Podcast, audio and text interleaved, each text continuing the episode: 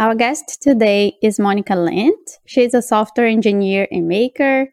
She started coding before the age of 10 and haven't stopped since then. After working for more than 10 years in the tech industry as an engineer, tech lead, and manager, she decided to quit her job and bootstrap a SaaS company full-time. Today, she's building her own product, AffiliMate, an unified affiliate dashboard analytics.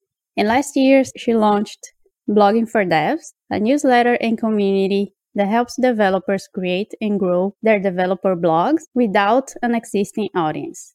She teaches them about blogging and SEO. Thank you so much for coming on the show, Monica. Thanks for having me. Yeah, thank you so much for coming. So my first question is, let's say that someone is just starting today. They don't have any audience. They even don't have the blog yet. But they want to start and learn how to grow an audience, how to get more credibility online. Let's say that that was you. Where would you start? What I would say is that when somebody is kind of getting started and they want to establish themselves as kind of like an expert in whatever industry they're in or in whatever kind of corner of tech that they, want to focus on and want to become recognized in, probably the most important thing is to kind of figure out what is the medium that works for you. So for example, some people are really comfortable with public speaking and presenting, and maybe that's a more natural place for them to establish themselves. So applying to speak at conferences is a really great way to get in front of people. And this helped me a lot when I got started. I applied for some conferences because I was trying to build a team and I wanted to kind of like do a little bit of employer branding on behalf of our company because people didn't really know who we were and that made recruiting hard. So I just kind of took it upon myself to like start talking about the company, start talking about the stuff we were up to. And the funny thing is that speaking at conferences, you don't need to be like the world's biggest expert to do it. So I think a lot of times people think that if you're speaking at a conference, you necessarily have to be like a world-renowned expert in some area of tech, but you really don't. A lot of conferences are really just about either being entertaining, so maybe you're a good speaker and you can hold people's attention, or you know how to write a good pitch. You pitch your talk. A lot of these are even done, on a merit basis. But again, once you get into it, a lot of people are just invited. So after you've done a couple, you don't really have to apply very much anymore. If you do well, people will come to you. So I think conference speaking is a really like low barrier way kind of to get started. You can also do meetups. So you can start to establish yourself kind of in the local scene. Obviously, right now is not like the meetup high season, let's say. But in normal times, getting started at meetups is also a great place to get discovered for conferences because many conferences host local meetups too. So that's kind of like an angle I would consider if maybe you're more of like a natural talker than a writer. And a lot of times you can then repurpose that content into a blog post, right? So you can kind of go a little bit further, reach people in other ways. And of course, writing online and blogging is a great way to kind of get started and establish an audience as well. And you can start, of course, by distributing your content on Twitter. But if you don't have much of an audience there, it's a little bit difficult, especially when it comes to sharing kind of external links. And then there are a lot of other places that you can post your stuff where you kind of go to the people, whether that's somewhere like Hacker News or somewhere like Dev Community. These are also options, but I generally recommend people kind of find a way to get started on their own website and bring people there. And finally, another way to do that, which I talk about in Blogging for Devs, is of course by SEO. So you don't need to have an existing audience. You can create the content. And if you're writing the kind of stuff that people are searching for, and you know how to create things that people will want to come back to your website, and you provide some kind of unique value, whether that's through the depth or the quality or how interesting it is, you can also capture people into your audience that way. It's good that you mentioned SEO because I'm super curious to know, how did you get so interested in SEO? I mean, I don't know lots of devs that know that much. Yeah, it's a surprisingly let's say, rare skill for the fact that there are so many web developers. So many of us have built websites. But what I learned from creating this email course about SEO and blogging is that so many people don't even know the absolute basics. Yeah, it's interesting because SEO kind of tends to get lumped into marketing. It's a job that marketers focus a lot on. But in reality, so much of having SEO success also comes down to getting the technical aspects right, because ultimately you want that Google can, and other search engines, of course, and there are different kinds of search engines. You want that they can actually effectively understand what your website is about. They've yet to adopt mind reading. So in fact, it does matter what kind of content you're putting on your page so that people can find it. And the way I got into it was I started a travel blog now 5 years ago, which is kind of wild. And what happened was I kind of just started by blogging about my experience. I moved to Europe from the United States. I started out writing all of the things that were weird to me about living in Europe, like all the things I was discovering, like new foods, strange traditions, all kinds of stuff that I kind of wanted to document. But over time, I started to write stuff that was a little more practical, kind of like travel guides and so on. And at one point, I kind of looked at my analytics after I had taken a year, quote unquote, off of blogging, where I published only like 17 articles. So it wasn't really a year off, but it kind of, it was a slower year. And actually, the blog was still getting over 30,000 visits a month. And I was like, what? Like, it kind of surprised me that so many people were finding my blog. And I asked myself, is 30,000 a lot? Like, I have no idea. And so I kind of, what changed the game for me was I joined a bunch of blogging Facebook groups. And this was kind of like my entryway into, meeting people, seeing that, okay, people are doing this, they're making money from this. I was listening to some stuff by Pat Flynn, who you may know from Smart Passive Income. So yeah, around this time, I started to become more interested in my blog and seeing what was possible. And I realized that if I learned SEO, I could just kind of systematically continue to grow it. And especially when I started to make money from the blog, I was like, okay, so if I just do what I've been doing, but 5 more times, then, this is an incredible amount of money that I could just have on the side. And yeah, it was kind of surprising to me and to everyone around me. And I told some of my coworkers in tech, and they were like, what? Like, here, I'm working in my software development job, and like, you have a blog that's making like a few grand a month. Like, what am I doing with my life? It kind of depends, like, what are your goals? But it's really surprising. I think a lot of people in tech don't realize that, and people in general don't realize that, yeah, you can build profitable websites about specific content, and you don't necessarily have to be famous on Twitter in order to do that successfully. So there are many, many, many roads to blogging for money, if that's what you want to do. And SEO is a super systematic way to grow that. You mentioned Pat Flynn, and I guess on your latest blog post, you also mentioned Peter Levels, Indie Hackers, and you said something interesting where that was, I don't have to spend time working my ass off to make someone else rich. And what else made you decide that you wanted to become an entrepreneur before turning 30 years old?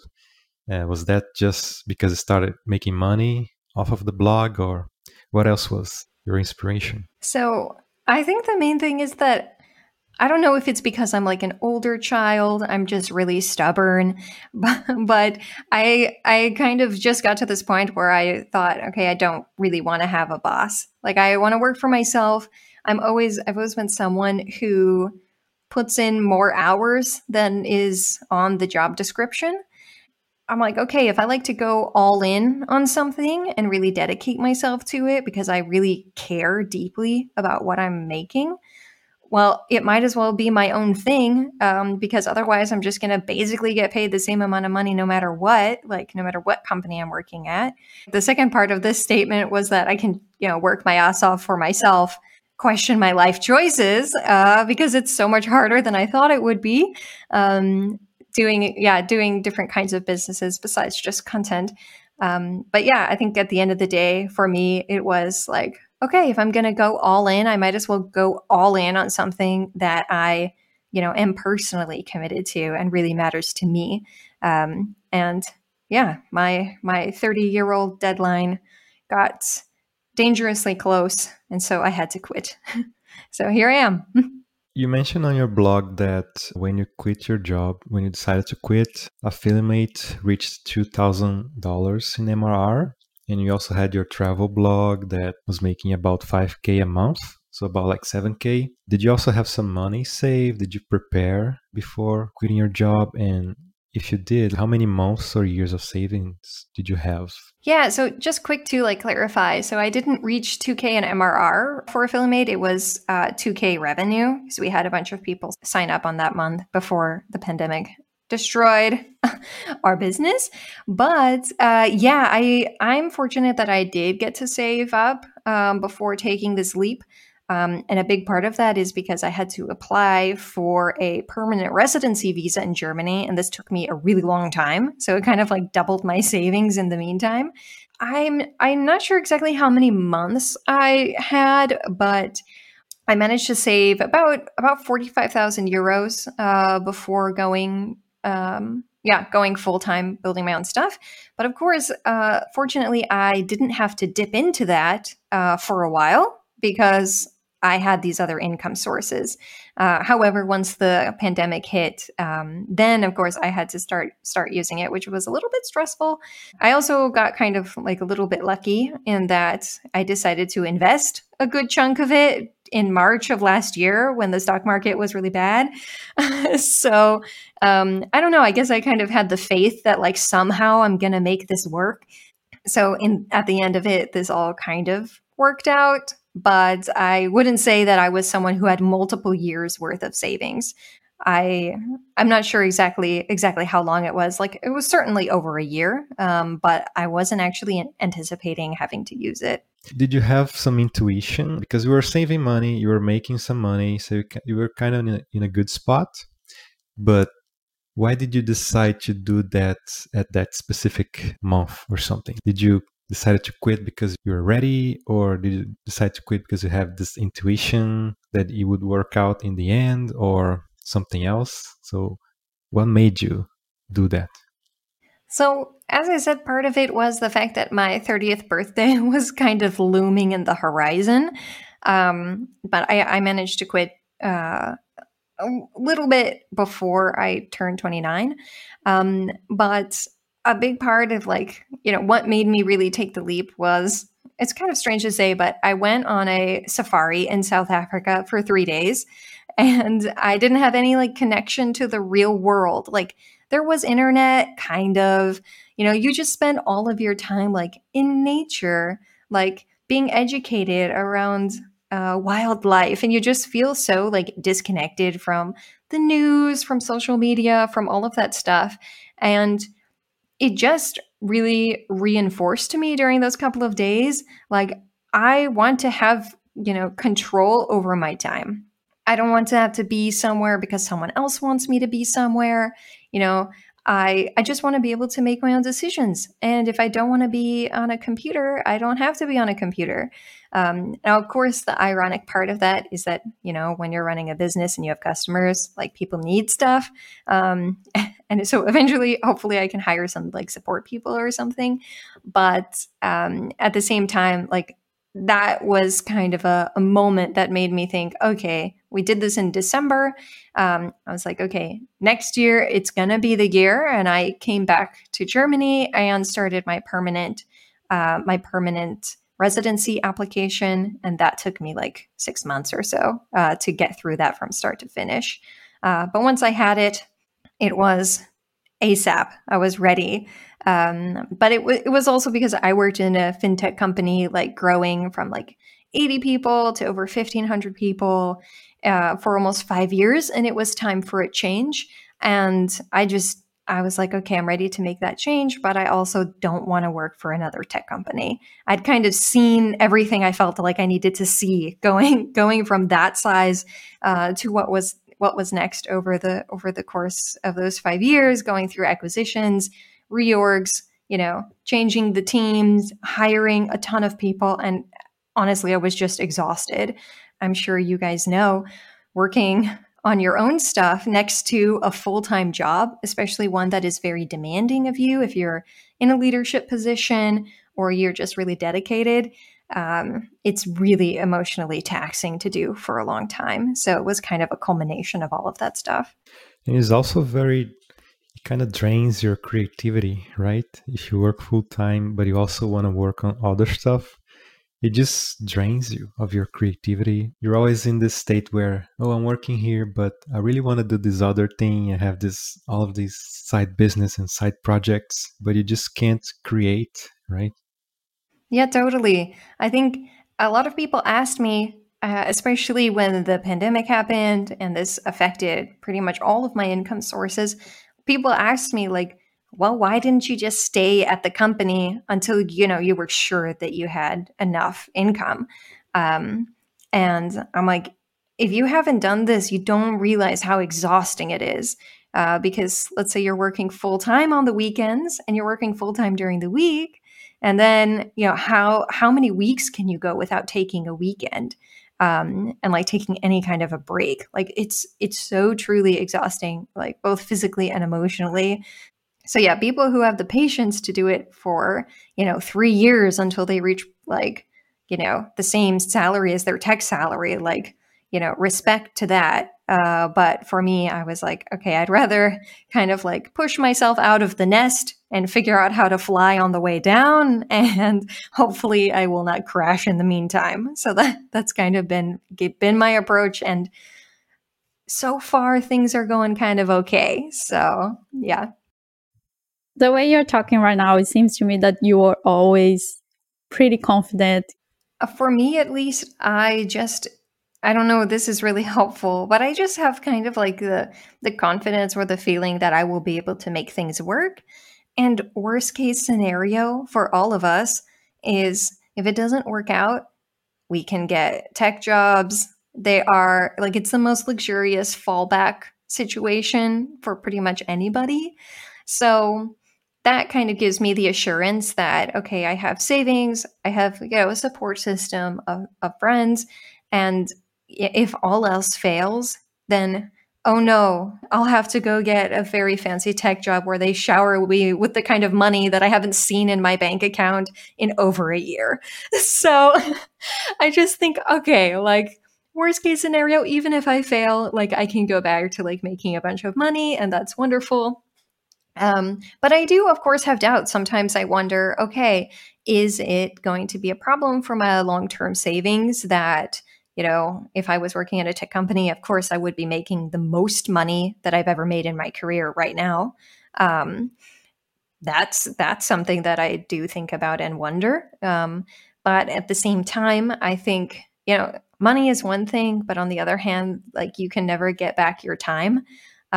So I'm more interested in finding a way that I can kind of prioritize the way I want to spend my time.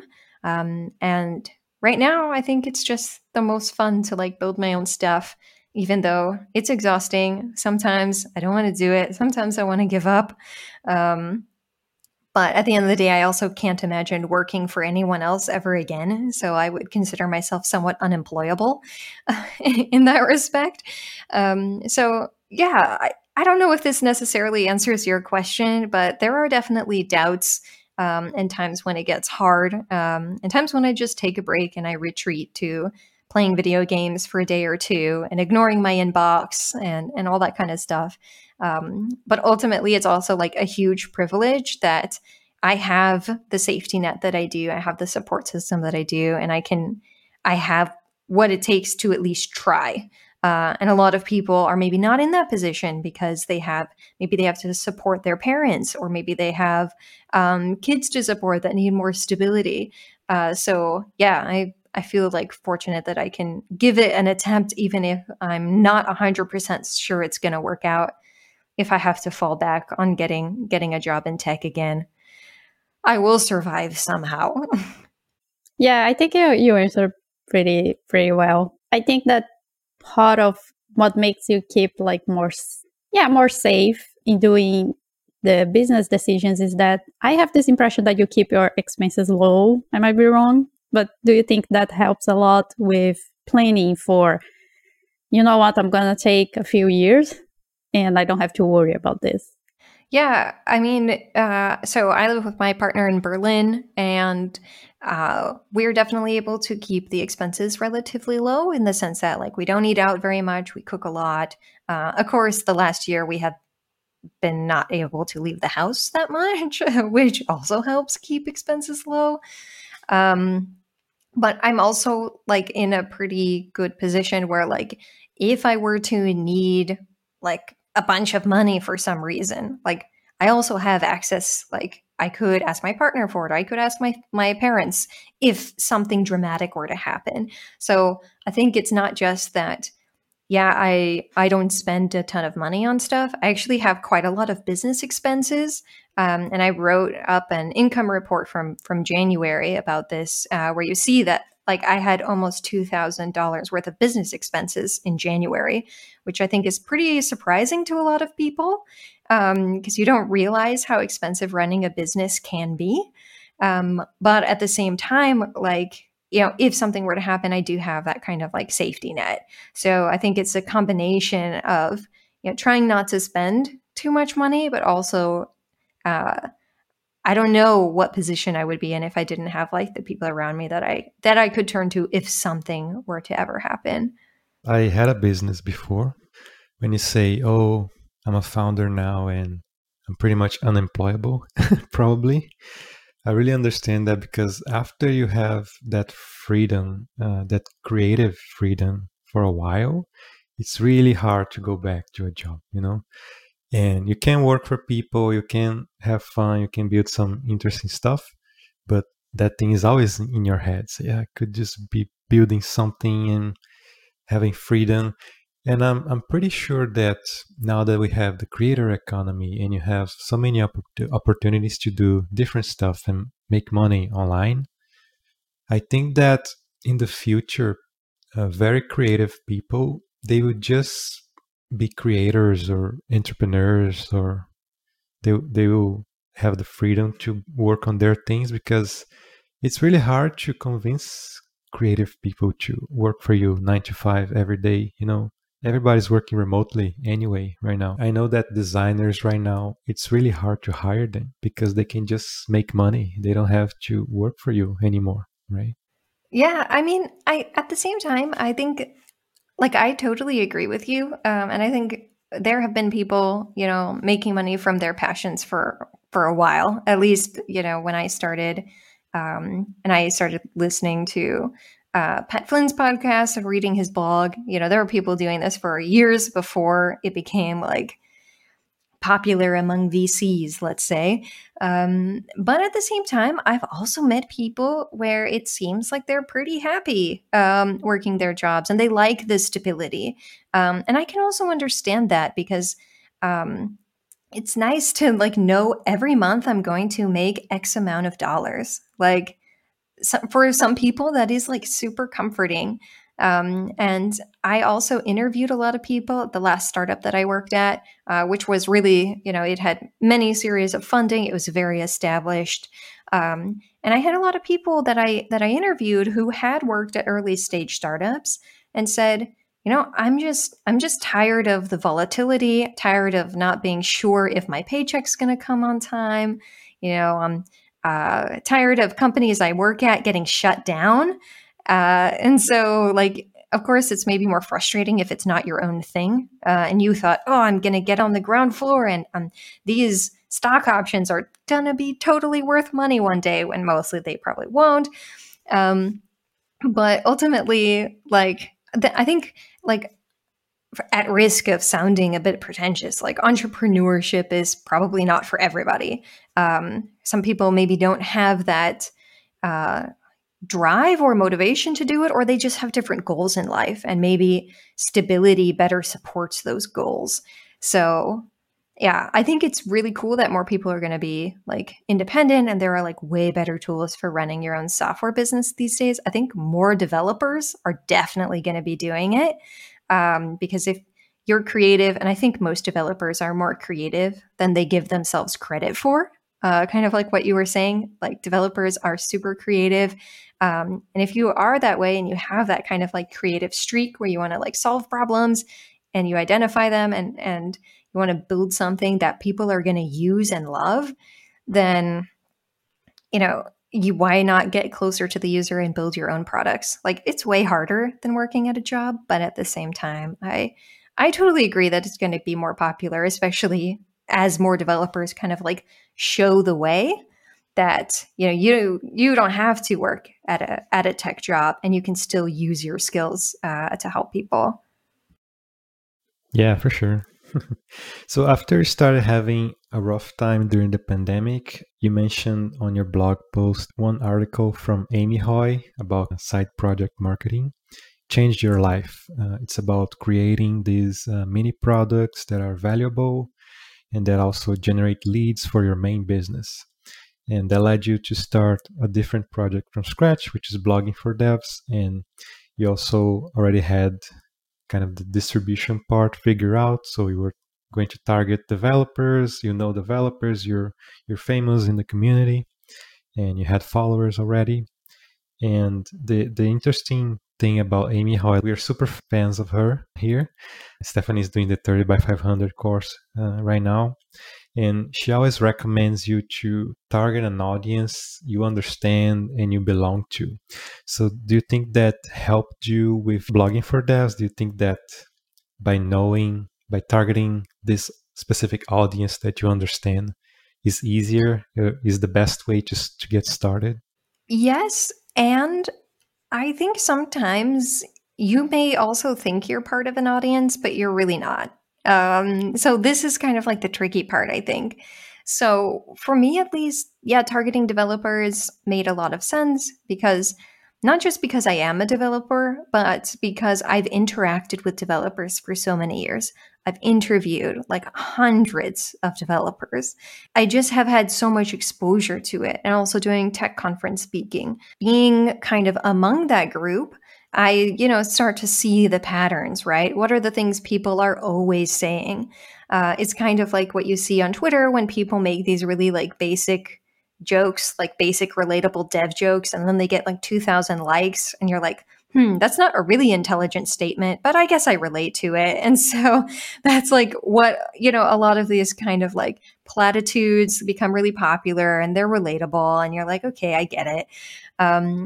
So I think for me, it wasn't necessarily that I was part of this, like I am, but at the same time, I also had been in leadership as like a hiring, as a manager doing hiring and so on for long enough that like, I didn't know the latest versions of the different packages that were being used. I wasn't really reading tutorials very much. So at the same time, I don't think I was 100% part of my own target audience, but maybe at some point I was, or I've at least interacted with those people enough that I understand really well what their struggles are. But on the flip side, like when I was building AffiliMate, I thought that I'm part of this community, right? Travel bloggers, I'm in the Facebook groups, I listen to what they're saying all the time, but I don't think like them because I'm a developer. So even though I'm in all of those communities and I'm doing the same thing, I'm not using WordPress. I'm not afraid of plugins. Like I had to do so much more like research than I expected in order to try to learn how to see things from their perspective. And that kind of surprised me. And it was harder than I expected in some ways. So I don't know. I think it can be hard to know how well do I really know this audience? And you might think you know them, but you really don't. At least that's what happened for me. But I do think it's really helpful. And yeah, I'm also a big fan of Amy and her article about side project marketing definitely like changed my perspective and gave me, I don't know if it was the justification or the excuse or the support or whatever it was that I needed to try something new after feeling like really in a rut with my main product. So yeah, grateful for that for sure. And also goes to show that if you publish something online, you might just change someone's life. So, don't be afraid to put your stuff out there because you never know what kind of impact it's going to have. Yeah, it's interesting that you shared that, because that was the first part of the 30 by 500 where I got stuck. Like, just to share a bit, I joined and I was like, oh yeah, I already have this newsletter about plant-based diet. I would definitely go with it. And at the same time, I also was thinking of building a Shopify app for merchants because, oh yeah, it's a growing market. There's lots of possibilities. And I got stuck there because on 30 by 500, they say specifically to not go with audiences that you don't have that much of inside advantage. And it's funny because I couldn't see that at the time. I've never sold anything to any Shopify merchant. I don't know any Shopify merchant. And the fact that the market is growing there doesn't mean I will be successful because I still have all of that inside knowledge to conquer. And for the plant-based diet, what Alex said to me was, unless you already have subscribers to your newsletter, I wouldn't recommend go with that because it's super hard to target plant-based diet curious people. Like, who are they? Yeah, I mean, I think it's helpful to kind of get more niche in that sense. So like, for example, maybe for plant-based diet, you know, there are a lot of communities for people who are like vegan bodybuilders or like whatever it is, right? So you can get more specific. And like, for example, in our case with AffiliMate, it is also a case of something that's too broad because there are, there are all kinds of people that make money through affiliate marketing. There are creators, there are like more traditional bloggers. This is really the group that I began with. Then there's also like internet marketers, people who do pay-per-click ads. There's like a huge, huge landscape. And I really didn't know enough about the industry before getting into it. And that also made it hard from like a networking perspective to really get connected with the right kind of people. But at the same time, I think there's also the danger when you're part of the audience that maybe you feel like you can skip the validation or kind of like cut corners on the customer development. So that's why, for example, with Blogging for Devs, I did try to like validate it up front before building anything serious, right? So the 7-day email course, I had test users for this who gave me feedback on it, but I made it an email so I wouldn't have to put in too much effort up front, just in case no one cared. Like, no matter how much we can like love our own thing and be super into it and think, oh, of course, I'm sure other developers, for example, will love this. It can be really hard to predict exactly how your messaging and your copy and like the way that you position what you're doing affects whether it resonates with people or not. So that's like, yeah, that's an ongoing challenge. And maybe something like a Shopify app makes more sense as like not a first product, but something where you really like, you kind of got your process down. But I think it's interesting. Like, it's a interesting opportunity to kind of strap yourself to the Shopify rocket and see where it takes you, because you do benefit from the ecosystem. So you said that you started with the email course to test, oh, okay, is this something that people really care about before putting lots of time in this? And when did you start realizing that a community would be what people wanted? So relatively early after I launched the email course, there were people asking me, will there be like a Slack or a Discord for everyone who's doing it? And I was like, no way. Like, no way am I going to like open this like circus of like 1,200 people and that I'm like somehow responsible for like moderating this. Like, it sounds like absolute chaos. So I was like, that's a cool idea, but like, I'm not doing that. So But there were kind of like signals that people might be interested in something like that. So some direct questions, but there were also, people asking me questions over email quite a bit.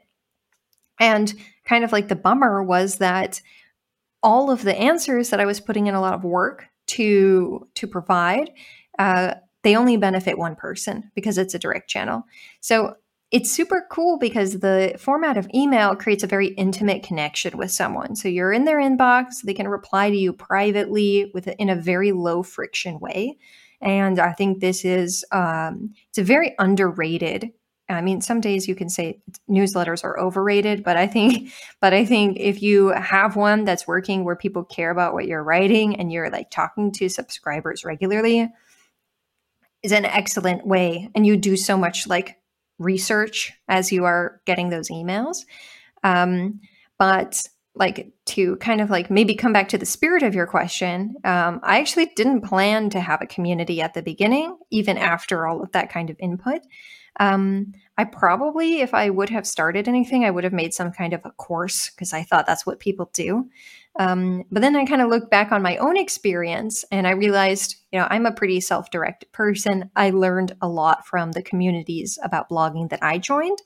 And I was like, okay, maybe other people also want to kind of learn in a self-paced way, learn from their peers. And so that's kind of how the community was born. And then now I kind of like circling back to the beginning where I realized that some people are so early in their journey that they need the structure of a course. And so that's why I'm trying to kind of like structure things inside the community so that there is kind of a systematic way to go through the resources and kind of like a step-by-step fashion. For example, using the blueprint that Stephanie, I think you were checking out recently.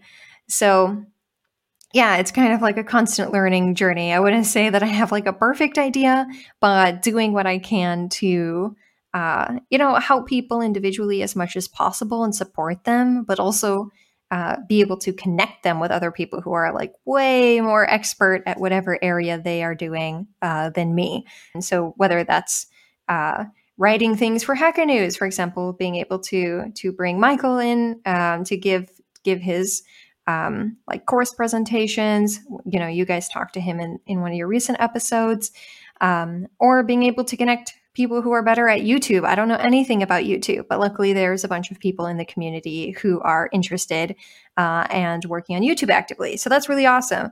And I think that's like the big benefit over a course where you get like mostly one person's perspective, that with a community, you get a lot of different perspectives and a lot of input, and you can evaluate it on your own terms.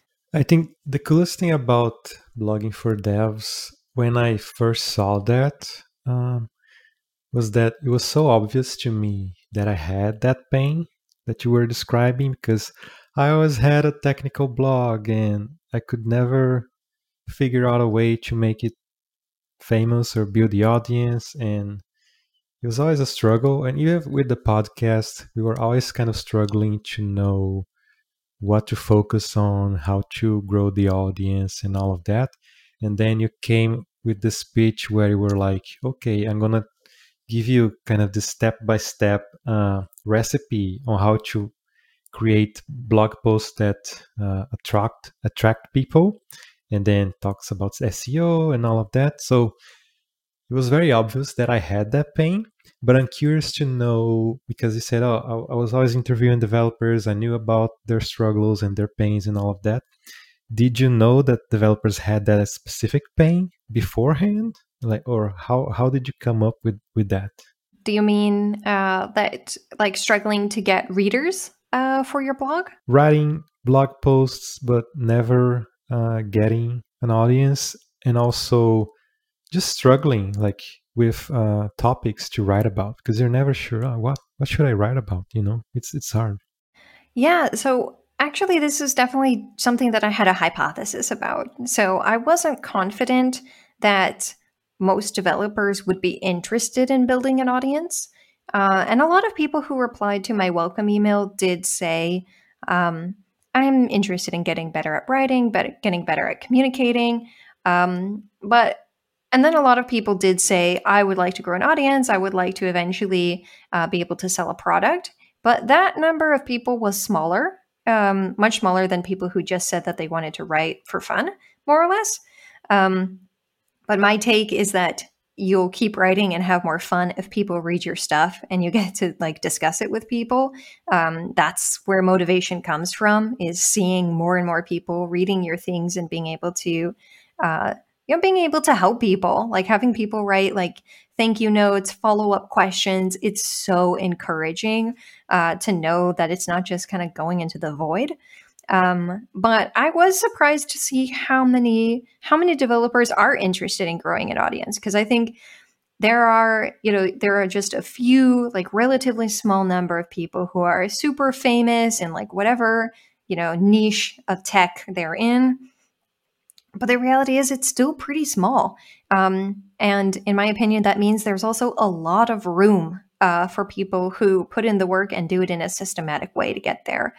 So yeah, it was interesting to see how many people are interested in doing that. I would say that's probably more than I expected, because you think of developers, you think more like, I want to hide behind my keyboard and do my code and like whatever. But in reality, a lot of people, they want to get recognized. They want people to know that their ideas are unique and original. They want that external validation. And I think that's kind of like a little bit of human nature, and developers are humans after all. But yeah, I wouldn't say that I knew for sure that exactly the wording and the positioning was going to resonate with people, but I did kind of frame it as like, you don't have to be famous on Twitter to grow your blog. And I think that was really the big misconception, is that being good at writing, being interesting, having a blog that people visit correlated to Twitter followers. And kind of like my goal in a lot of ways is to show that that's not true. You can have Twitter followers if you want them, but they don't correlate to readers on your blog, success in your career or whatever it is, but they can be useful. And there are ways to kind of like grow that audience as well. So Monica, now that you have those projects and you're working full time on your own projects, what is the best part of your day? Like, what is the most exciting part of your "I'm my own boss" moment? Wow, this is an incredible question. I guess like okay, so here I'll tell you a little bit of a story. It was kind of funny. So when Christmas break happened not too long ago, and a lot of my friends have remote dev jobs. So they had to go back to their remote dev jobs on, pretty much the same day in January. And they told me, we're just thinking about you, Monica, and you don't have to go back to your job. And I was like, joke's on you, because I haven't stopped working. So this is like kind of like the funny thing is that, you think, okay, you have like a whole lot of freedom, you have a lot of flexibility, but at the same time, you also don't get to take the same breaks as everyone else.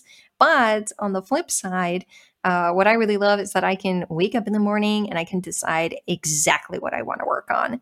So even if I'm not motivated to work on something, I just won't. Like, I'm not one of those people in most cases that just like drives myself to do whatever menial task I have to do. Like, I'll procrastinate it like a normal human and work on what I like.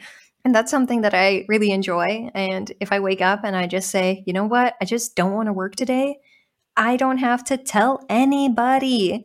So I can just like plan my day as I want. If I want to play video games, I can do that. That is like a good reminder sometimes that even when I'm working like way too many hours on a regular basis and I don't have that many breaks at this phase in my journey, I can always, and I have the freedom to take the time that I need for myself without getting anybody's permission. And even if I work somewhere that was pretty flexible about this, just not having someone else having control over that is something that I love. So I would say that that's probably the thing that I enjoy most on a regular basis.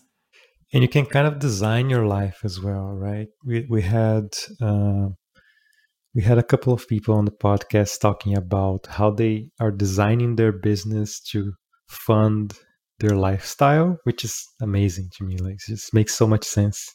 Yeah. I mean, that's the concept of lifestyle business, I guess, even though some people don't like that term, that you can make a business that lets you live the life that you want. And I think that's amazing because your job doesn't have to define your whole life. And I like that I don't identify myself necessarily as person at a job. You know, I'm creating things, but it's so that I can live the kind of life that I want to live. And yeah, that's the best benefit, even if you're going to be working way more than full time on your own stuff. At least it's your choice. Yeah, for sure. So you wrote on your blog, building a self-funded business is hard, lonely, and expensive. There's still nothing else I'd rather be doing right now. So what is your advice for anyone thinking of leaving their jobs and starting their own business in 2021? Wow, big question. I think the biggest advice and thing that I kind of messed up early on was figuring out my distribution plan, which is also something I talk about in that article. I thought that SEO was going to be my distribution plan, because it worked for me for something else. But what I didn't realize was that every product might have different distribution plans, different distribution channels, and some may work better than others. So in that case, SEO was way more competitive than the spaces that I was operating in normally. So that meant that I was fighting really hard for a small amount of traffic. And that's exhausting to do, especially when you're doing it by blogging and you are, writing 2,000 words takes maybe several days. It's not the most efficient thing you can do, especially next to product development, interviews with customers, doing support, doing research. It is a lot to have on your plate. But I think something that really worked well for me last year was starting with a distribution channel and figuring out the product later. So I started with a newsletter and, the product, quote unquote, as the community came down the road after I understood the people who were there. And I think this is becoming more and more popular. There are more and more SaaS companies and product companies who are buying media companies as a way to reach potential target customers at scale and through a way that is just way more reliable than things like ads. Of course, with SEO, there's always the risk of an algorithm update, but email is pretty reliable. And so you saw this somewhat recently with HubSpot acquiring the Hustle. There are other examples out there. But I would consider if you have the time, so you're not necessarily just trying to ship right away and you want to build an asset that's going to help you no matter what, starting with something like an email list, newsletter or whatever is a great way to begin if you can write something for that target user. But yeah, I don't necessarily believe that you have to have a big audience either. There are tons of super successful CEOs that have zero Twitter followers. There is no necessarily correlation with personal audience and business success that you have to have one to have the other. But figuring out distribution early on and testing it and finding something that is repeatable and scalable is definitely a mistake that I made and thankfully didn't make a second time when launching kind of my second business. Yeah, that's awesome. I think you mentioned earlier in the episode that you don't know that you might end up inspiring someone to do something. And yeah, I just want to share that I feel super inspired by your journey and all of your products. You can rest assured that you turned me into a little SEO monster, an incubator. But yeah, I'm really happy that, Blogging for Devs exists. To me, it's a huge opportunity to be around people that, already have launched courses. They are already an authority in a subject. And I can go in there and ask for some feedback or something. So yeah, just wanted to say, yeah, thanks for doing all that work. I'm getting lots of value from it, and I'm really happy to see all of your projects going well. And yeah, it's super inspiring to me. So thanks a lot for talking to us today and sharing some personal things today. And I hope, yeah, you keep inspiring other people. So thank you a lot. Well, thanks for having me, you guys. And it's great to have you in the community too. So glad you're there. And yeah, thanks for the chat. It was great to talk to you. Yeah, thank you so much, Monica, especially for blogging for devs, like super inspiring for us. And it helped us a lot for the last couple of months, especially with the podcast, like trying to figure out the distribution and trying to figure out what to talk about and how to approach subjects. So yeah, you're an inspiration for all of us. So thank you so much. I'm glad it helps, even though I don't know anything about podcasting. But if I ever start one, I will ask you for support.